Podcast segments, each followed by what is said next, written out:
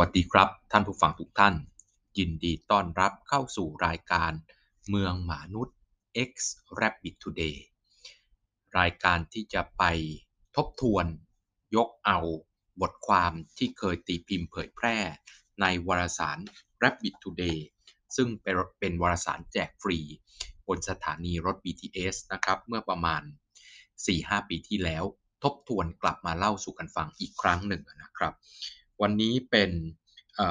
จากอิชูหรือฉบับที่ 85 นะครับ ตีพิมพ์เมื่อวันที่ 10 เดือนตุลาคม 2018 ภายใต้หัวข้อเรื่องพลเมืองไทยเสียชีวิตด้วยสาเหตุอะไรกันบ้างนะครับ ก็ง่ายๆครับว่าคนเมืองของเราเนี่ยตายเพราะอะไร คือสถานการณ์การเปลี่ยนแปลงของด้านประชากรโลกในช่วง 20 ปีหลังเนี่ยโครงสร้างมันเปลี่ยนอย่างชัดเจน จากเดิมครับที่เคยมีประชากรรวมเพิ่มขึ้นอย่างต่อเนื่อง โดยมีสัดส่วนประชากรอยู่ในพื้นที่ชนบทค่อนข้างมาก แล้วก็มีประชากรที่อยู่ในเมืองเนี่ยค่อนข้างน้อย แล้วก็ค่อนข้างคงที่ แต่ว่ามันก็เปลี่ยนมาสู่การมีประชากรเมือง เพิ่มขึ้นอย่างรวดเร็ว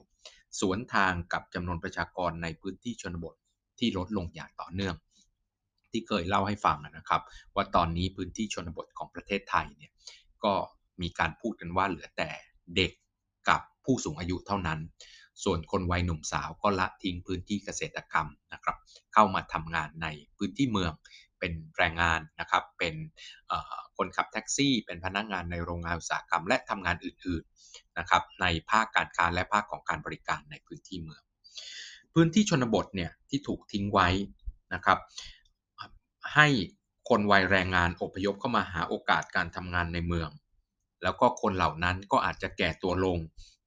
แล้วก็เสียชีวิตในพื้นที่เมือง สิ่งที่ตามมาจากการเปลี่ยนแปลงจากประชากรชนบทมาสู่ประชากรเมือง คือการเปลี่ยนแปลงของโรคประจำที่นำมาสู่การเสียชีวิตหลักของประชากร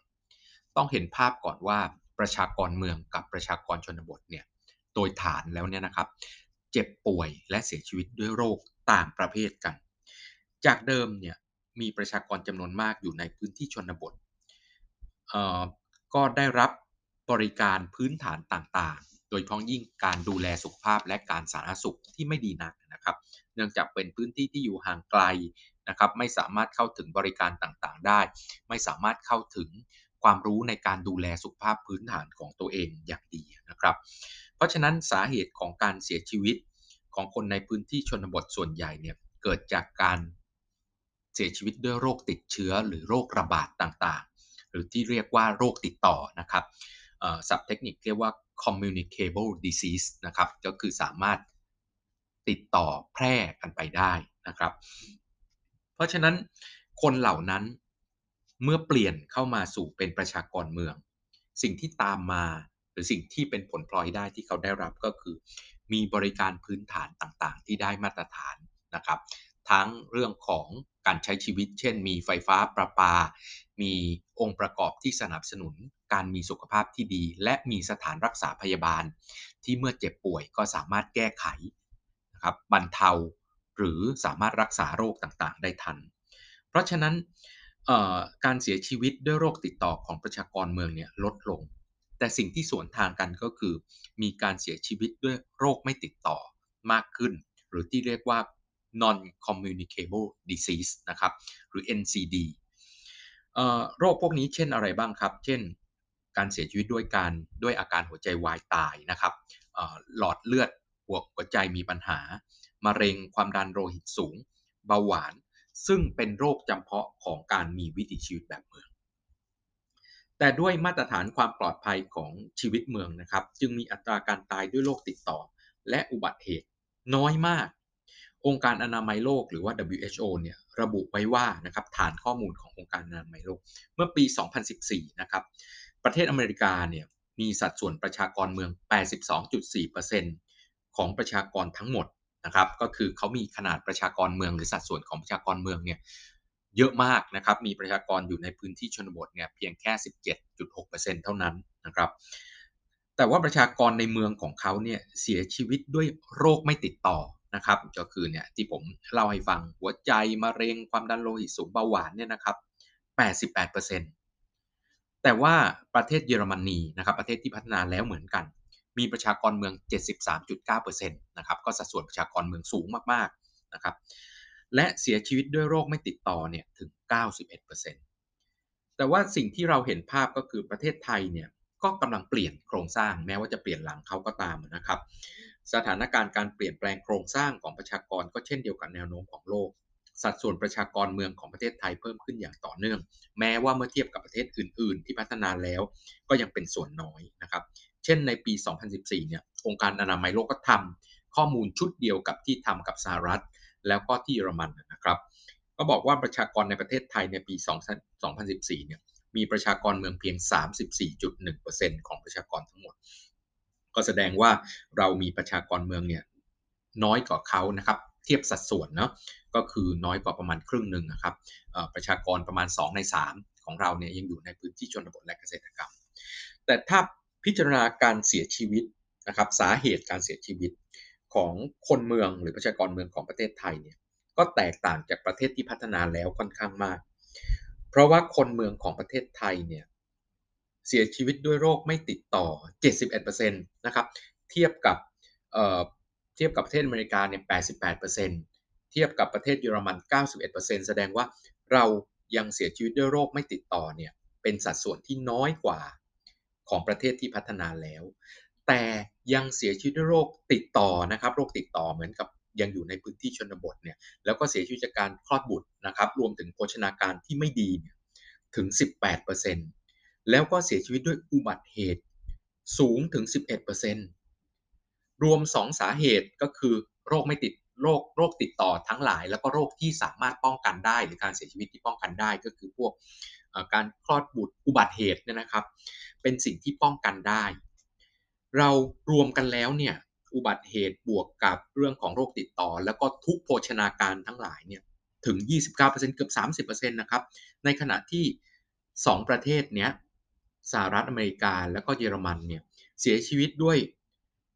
อุบัติเหตุกับโรคติดต่อเนี่ยพลเมืองเขาเสียชีวิตเพียงแค่รวมกันเนี่ยไม่ถึง 12%เลย จากข้อมูลตัวนี้ชี้ชัดว่าประชากรเมืองของโลกเนี่ยเสียชีวิตด้วยโรคคนเมืองนะครับ คือโรคไม่ติดต่อเป็นหลัก แต่ประชากรเมืองของประเทศไทยเนี่ยยังมีสัดส่วนของการเสียชีวิตด้วยโรคติดต่อ และอุบัติเหตุมากกว่าประเทศอื่นๆ หลายเท่า จะเป็นสาเหตุด้านเชื้อชาติกรรมพันธุ์ก็คงไม่ใช่นะครับ แต่เป็นเพราะบริการพื้นฐานโดยเฉพาะด้านสุขอนามัยของพื้นที่เมืองในประเทศไทยเนี่ยยังต่ำกว่ามาตรฐานอยู่มากนะครับ ไม่ว่าจะเป็นเรื่องของน้ำสะอาด ที่มีการใช้อย่างเพียงพอ การดูแลสุขอนามัยพื้นฐาน การเข้าถึงสถานรักษาพยาบาล การเปลี่ยนตัวเองของสถานรักษาพยาบาลจากเดิมทำในเชิงรับเพียงอย่างเดียวคือป่วยเข้ามา แต่ว่าการการทำในเชิงลุกก็คือการที่จะบอกว่าจะป้องกันอาการเจ็บป่วยยังไงของเราเนี่ยยังทำได้ไม่ดีนักนะครับ เรายังมีปัญหาเรื่องของระบบระบายน้ำเสียนะครับ ซึ่งยังเป็นระบบ ท่อรวมนะครับน้ำฝนกับน้ำเสียครัวเรือนอยู่ในท่อเดียวกัน ผลก็คือว่าน้ำเสียครัวเรือนมีเศษอาหารมีสารแขวนลอยจำนวนมากนะครับ แล้วก็การเป็นท่อน้ำฝนด้วยคือต่อกับถนนต่อกับทางน้ำสาธารณะต่อกับพื้นที่เปิดของเมืองเนี่ยนะครับ ก็คือสัตว์พาหะต่างๆ ก็เข้าไปในท่อระบายน้ำแล้วก็ออกมาจากท่อนำเชื้อโรคออกมาติดสู่คนนะครับการมีขยะตกค้างต่อวันเป็นจำนวนมาก การมีพื้นที่และอาคารที่ถูกทิ้งร้าง แทรกอยู่ในพื้นที่เมืองหนาแน่น กลายเป็นแหล่งเพาะพันธุ์ยุงลาย เป็นแหล่งเพาะพันธุ์ของสัตว์พาหะต่างๆ รวมถึงมาตรฐานด้านความปลอดภัยสาธารณะนะครับ ที่ยังไม่ได้มาตรฐานนำมาซึ่งการเกิดอุบัติเหตุ แล้วก็เสียชีวิตด้วยอุบัติเหตุเป็นจำนวนมาก ต้นทางของปัญหาของประเทศไทยที่เจอเนี่ยครับเกิดจากการพัฒนาโครงสร้างพื้นฐาน ที่ไม่ทันต่อการขยายตัวของประชากร และการบริหารจัดการที่ด้อยประสิทธิภาพ โรคติดต่อเหล่านี้เนี่ยมีโอกาสระบาดในวงกว้าง แล้วก็มีอุบัติเหตุเกิดขึ้นบ่อยครั้งและซ้ำซาก ก็คือพื้นที่เดิมหรือรูปแบบเดิม ก็ยังเกิดอุบัติเหตุอยู่อย่างนั้นอยู่ทำให้ประชากรเมืองของประเทศไทยเนี่ยเสียชีวิตก่อนวัยอันควร แล้วก็นำมาซึ่งปัญหาทางสังคม และการสูญเสียโอกาสทางเศรษฐกิจเป็นอย่างมาก ตัวเลขสาเหตุของการเสียชีวิตของประชากรเมืองในประเทศไทยที่ยังมีสัดส่วนของการเสียชีวิตด้วยโรคไม่ติดต่อก็คือเรื่องของสุขอนามัยที่ไม่ดีนะครับ เรื่องของทุกโภชนาการนะครับ กินอาหารที่ไม่เพียงพอ หรือสารอาหารไม่เพียงพอ แล้วก็อุบัติเหตุนะครับ อยู่ในอัตราที่สูงเนี่ยสะท้อนให้เห็นว่าเมืองในประเทศไทยเนี่ยยังอยู่ในช่วงเริ่มต้นของการเปลี่ยนวิถีจาก พักอาศัย และมีวิถีชีวิตแบบชนบทและเกษตรกรรม มาสู่พื้นที่เมือง ซึ่งยังไม่ได้รับการปรับปรุงปรับแต่ง จนเหมาะสมกับวิถีชีวิตของเมืองอย่างมีประสิทธิภาพ การขยายตัวทางเศรษฐกิจ และโครงสร้างพื้นฐานที่ทันสมัยต่างๆนะครับ อาจจะเป็นเพียงแค่ภาพลวงตาที่เกิดขึ้นในบางพื้นที่ของเมืองเท่านั้น แต่พื้นที่ส่วนใหญ่ยังขาดแคลนโครงสร้างพื้นฐาน และบริการสาธารณะที่ได้มาตรฐาน ด้านสุขอนามัย และความปลอดภัยสาธารณะ เพราะมุ่งสร้างแต่โครงสร้างพื้นฐานที่สนับสนุนการผลิตนะครับ เช่น ไฟฟ้าประปาระบบสื่อสารโทรคมนาคม ที่มีประสิทธิภาพสูง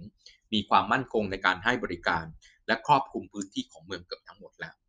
แต่โครงสร้างพื้นฐานด้านการจัดการของเสีย และการป้องกันผลกระทบจากภัยพิบัติต่างๆเนี่ยยังไม่ได้รับการพัฒนามากเท่าที่ควร แปลว่าเราเนี่ยพัฒนาโครงสร้างพื้นฐานที่เดินไปข้างหน้าเป็นหลักนะครับเอาโครงสร้างพื้นฐานที่ทำให้เราเนี่ยมีความสามารถในการผลิต มีคุณภาพชีวิตในการผลิตเดินไปข้างหน้าที่ดี แต่ให้โครงสร้างพื้นฐานที่ป้องกันต่างๆเนี่ยยังแย่มากนะครับไม่ว่าจะเราเห็นจากน้ำท่วมปี 54 นะครับ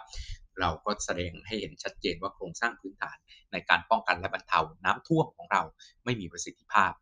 เรายังมี ผู้คนเจ็บป่วยที่ต้อง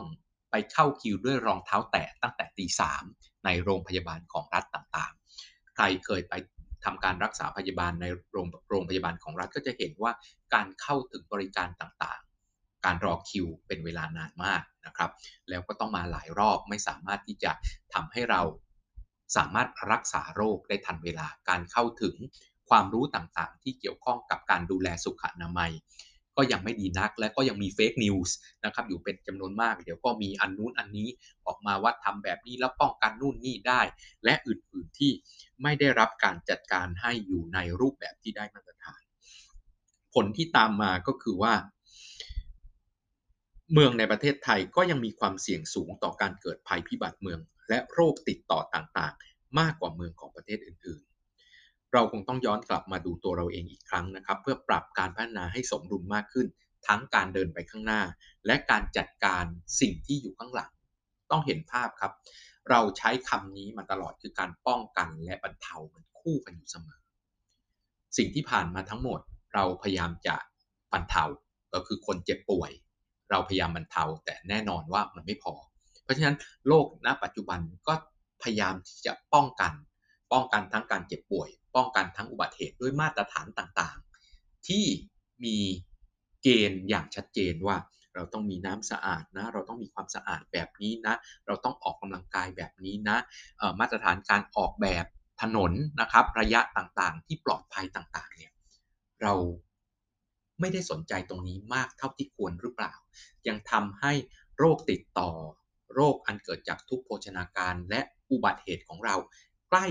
30%ซึ่งขัดกับหรือไม่ตรงกับทิศทางของโลกที่เขาพยายามดึงให้ใกล้เคียง 10%หรือน้อยกว่า 10%ให้มากที่สุดที่เป็นไปได้ คงต้องหันกลับมาพิจารณากันต่อไปครับ วันนี้ต้องลาไปก่อนกับเมืองมนุษย์ X Rabbit Today แล้วพบกันใหม่ในเอพิโซดต่อๆไปกับกระผมนายมุนรุปป่าป่า สวัสดีครับ